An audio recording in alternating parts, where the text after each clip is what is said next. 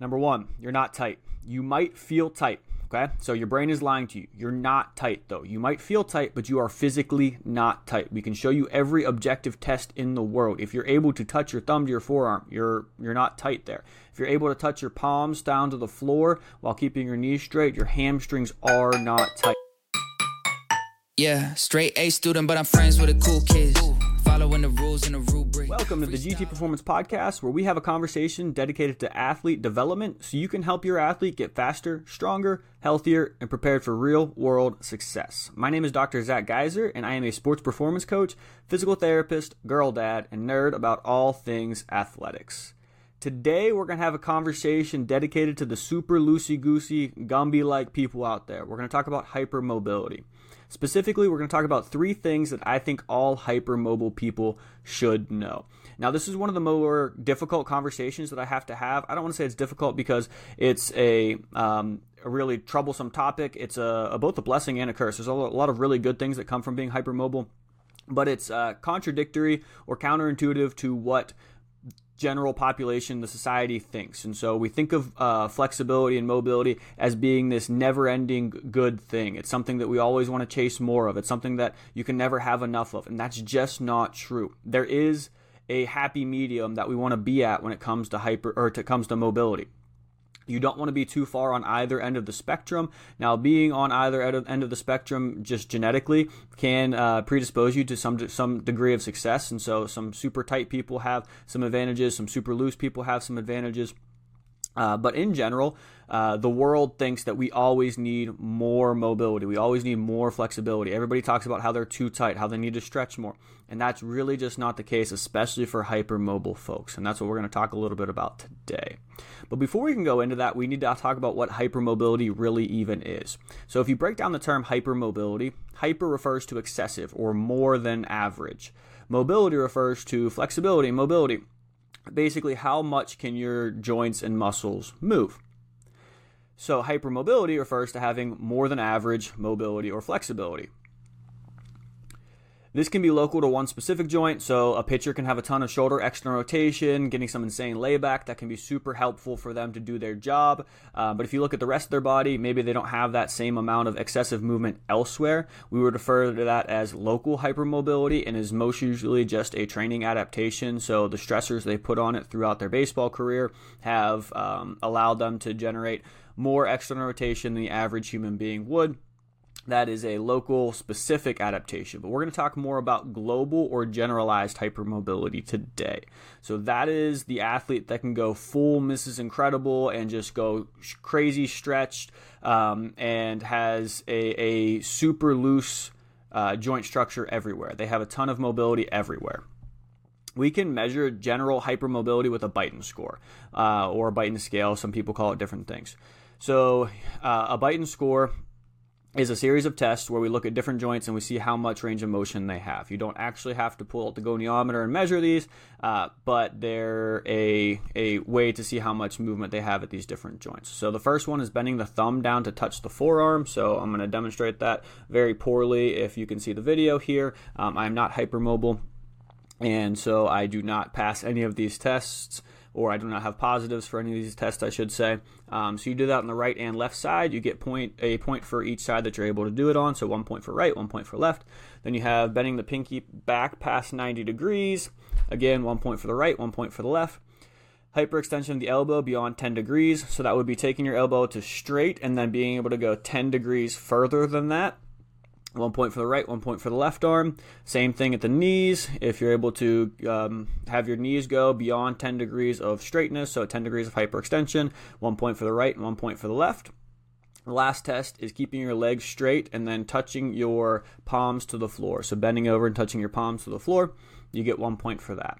So the highest score you could get is 9, and scoring at least a 4 out of 9 is considered positive for ligament laxity. Most people who have generalized hypermobility, um, if they're going to score f- at least 4, they're probably going to score higher than 4. Um, if you've got a few of these, more like most likely you're going to have more than a few of them. All right, so we know that joint hypermobility, global hypermobility refers to people who are basically contortionists. They're able to get in all these crazy positions. But why does that happen? Why are some people like that and some people aren't like that? And there's a large genetic component to it. You can have people who train their way into it. Think about gymnasts whenever they're younger. Um, but for the most part, there's a largely genetic component to this. And I can usually point to mom or dad when I'm doing an evaluation on an athlete. Um, if I find somebody's positive on their Beighton, I can point to mom or dad and ask them to do it. And one of the two is almost always able to do it right in the room. Um, and it was passed down from them to their kids. They'll pass it on to their kids the actual genetic change, uh, the difference in genetics there refers or comes from a difference in collagen structure. So, collagen is a protein that is the primary building block of ligaments, tendons, and just about every other connect. Actually, not just about every other connective tissue structure in the body. So, think about blood vessels, things like that. Uh, collagen is the main structure, the main building block that makes up all of those connective tissue structures in hypermobile people, the collagen structure is altered and it's much weaker than in non hypermobile people. So you have weaker collagen protein fibers. These weaker collagen structures lead to weaker or looser ligaments. So a ligament's job is to anchor a joint together and prevent joints from dislocating. The weaker ligaments caused by weaker collagen doesn't do as good of a job of keeping those joints locked into place. This allows for them to get into all of these crazy positions. This also leads to some other issues or some other things that we need to be aware of. So, weaker collagen structures also have impacts elsewhere in the body, like we talked about.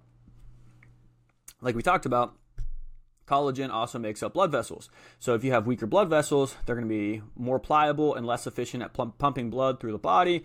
Uh, and that's why hypermobile people typically have very cold hands and lower blood pressure. So uh, this isn't just a uh, musculoskeletal flexibility thing. If you're hypermobile, you're probably going to have a series of other things that are predictable based off of having weaker collagen.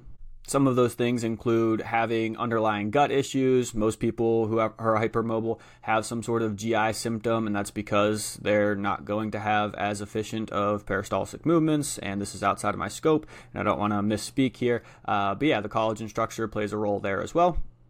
Then you have, um, they're also going to be significantly more predisposed to anxiety problems. So, research suggests that hypermobile individuals are up to 16 times more likely to have anxiety related disorders. Uh, there's a number of thoughts as to why that might be the case. And if anybody's interested in having a deeper conversation about that, I'm more than happy to do that. But it is not the main point of the podcast today.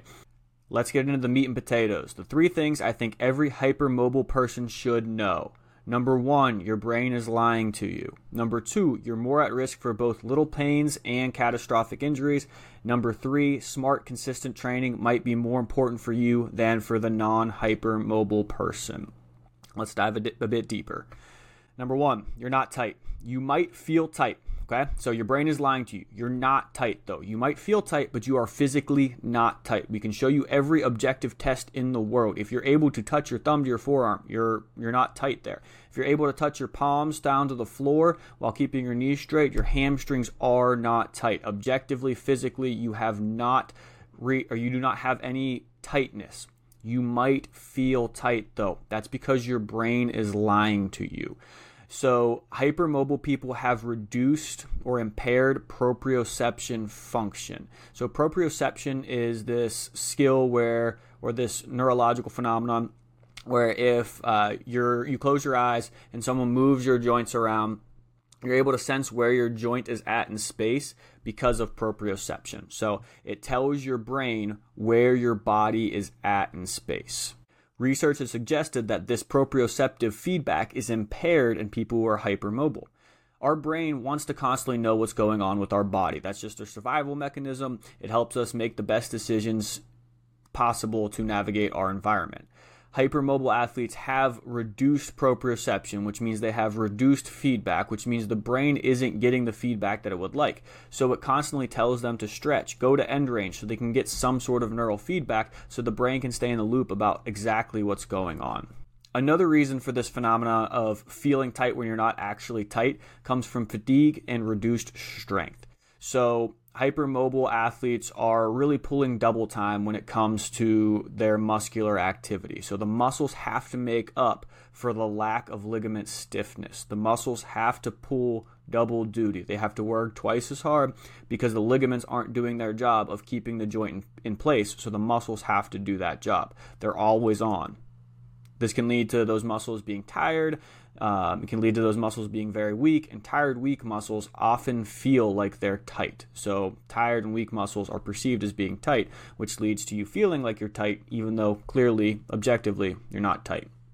And another reason why this phenomenon can occur is due to quote unquote trigger points. So, in order to increase stiffness and give some degree of control, it makes some logical sense for the muscles to lay down some trigger points uh, in order to make up for some of that ligament laxity. And so it increases stiffness, um, but it also makes you feel tight, it makes you feel uncomfortable uh, by laying down those trigger points. But the important part here is you're not actually tight. So if you feel like you're tight, the typical human reaction is to go and stretch it out. But you've already won that game. You don't need to chase more flexibility. You don't want to go and stretch into end range on a regular basis because you've already maxed that out. You've got as much mobility as you could possibly want. So, what you want to do instead is choose interventions that actually attack the root cause. So if your proprioception is reduced, we need to make sure we include proprioceptive activities to improve that proprioception, which is going to lead to some better neurological feedback, which is going to lead to some reduced feelings of tightness. Same thing goes for fatigued, weak muscles. If we feel like we're tight all the time, then we need to make sure we improve the strength of those muscles to allow them to more efficiently pull double duty and do the job of the ligament it really is a crazy paradox where people who are hypermobile feel tight way more often than people who are actually tight. So it's an unfortunate paradox, but we need to be cognizant cognizant of it to make sure that we make better decisions about the interventions that we choose. So we don't just start stretching willy-nilly because we feel tight. We need to make sure we improve muscular activity, we improve muscular control, we improve proprioceptive feedback so that way we actually reduce those feelings of tightness with interventions that make a difference in the actual root cause problem.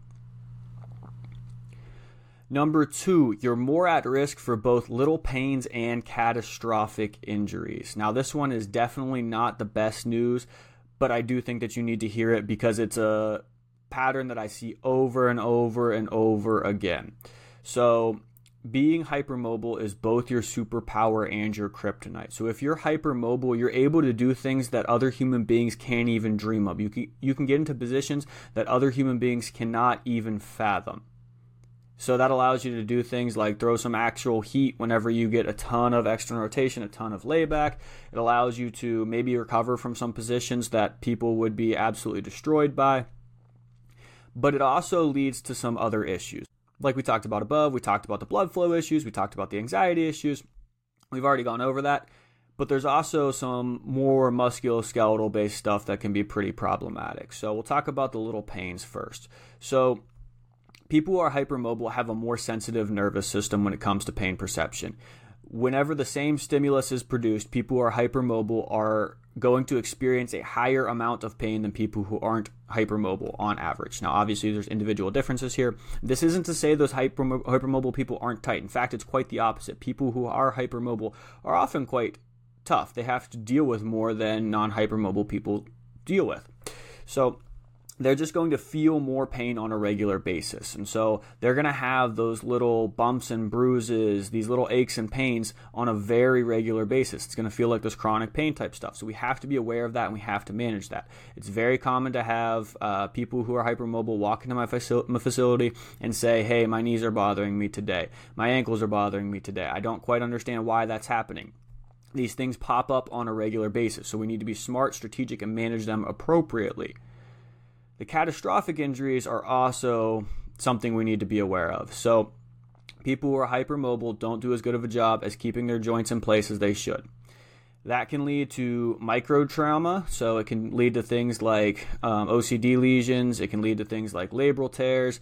It can lead to things that when that joint comes out of place a little bit over and over and over again, it chips away at structures it's not supposed to be chipping away at. So it can lead to more catastrophic injuries through that, and it can also lead to more catastrophic injuries like ACL tears, where they're just able, they just get into these insane positions. That ligament isn't able to handle it. It's a weaker ligament.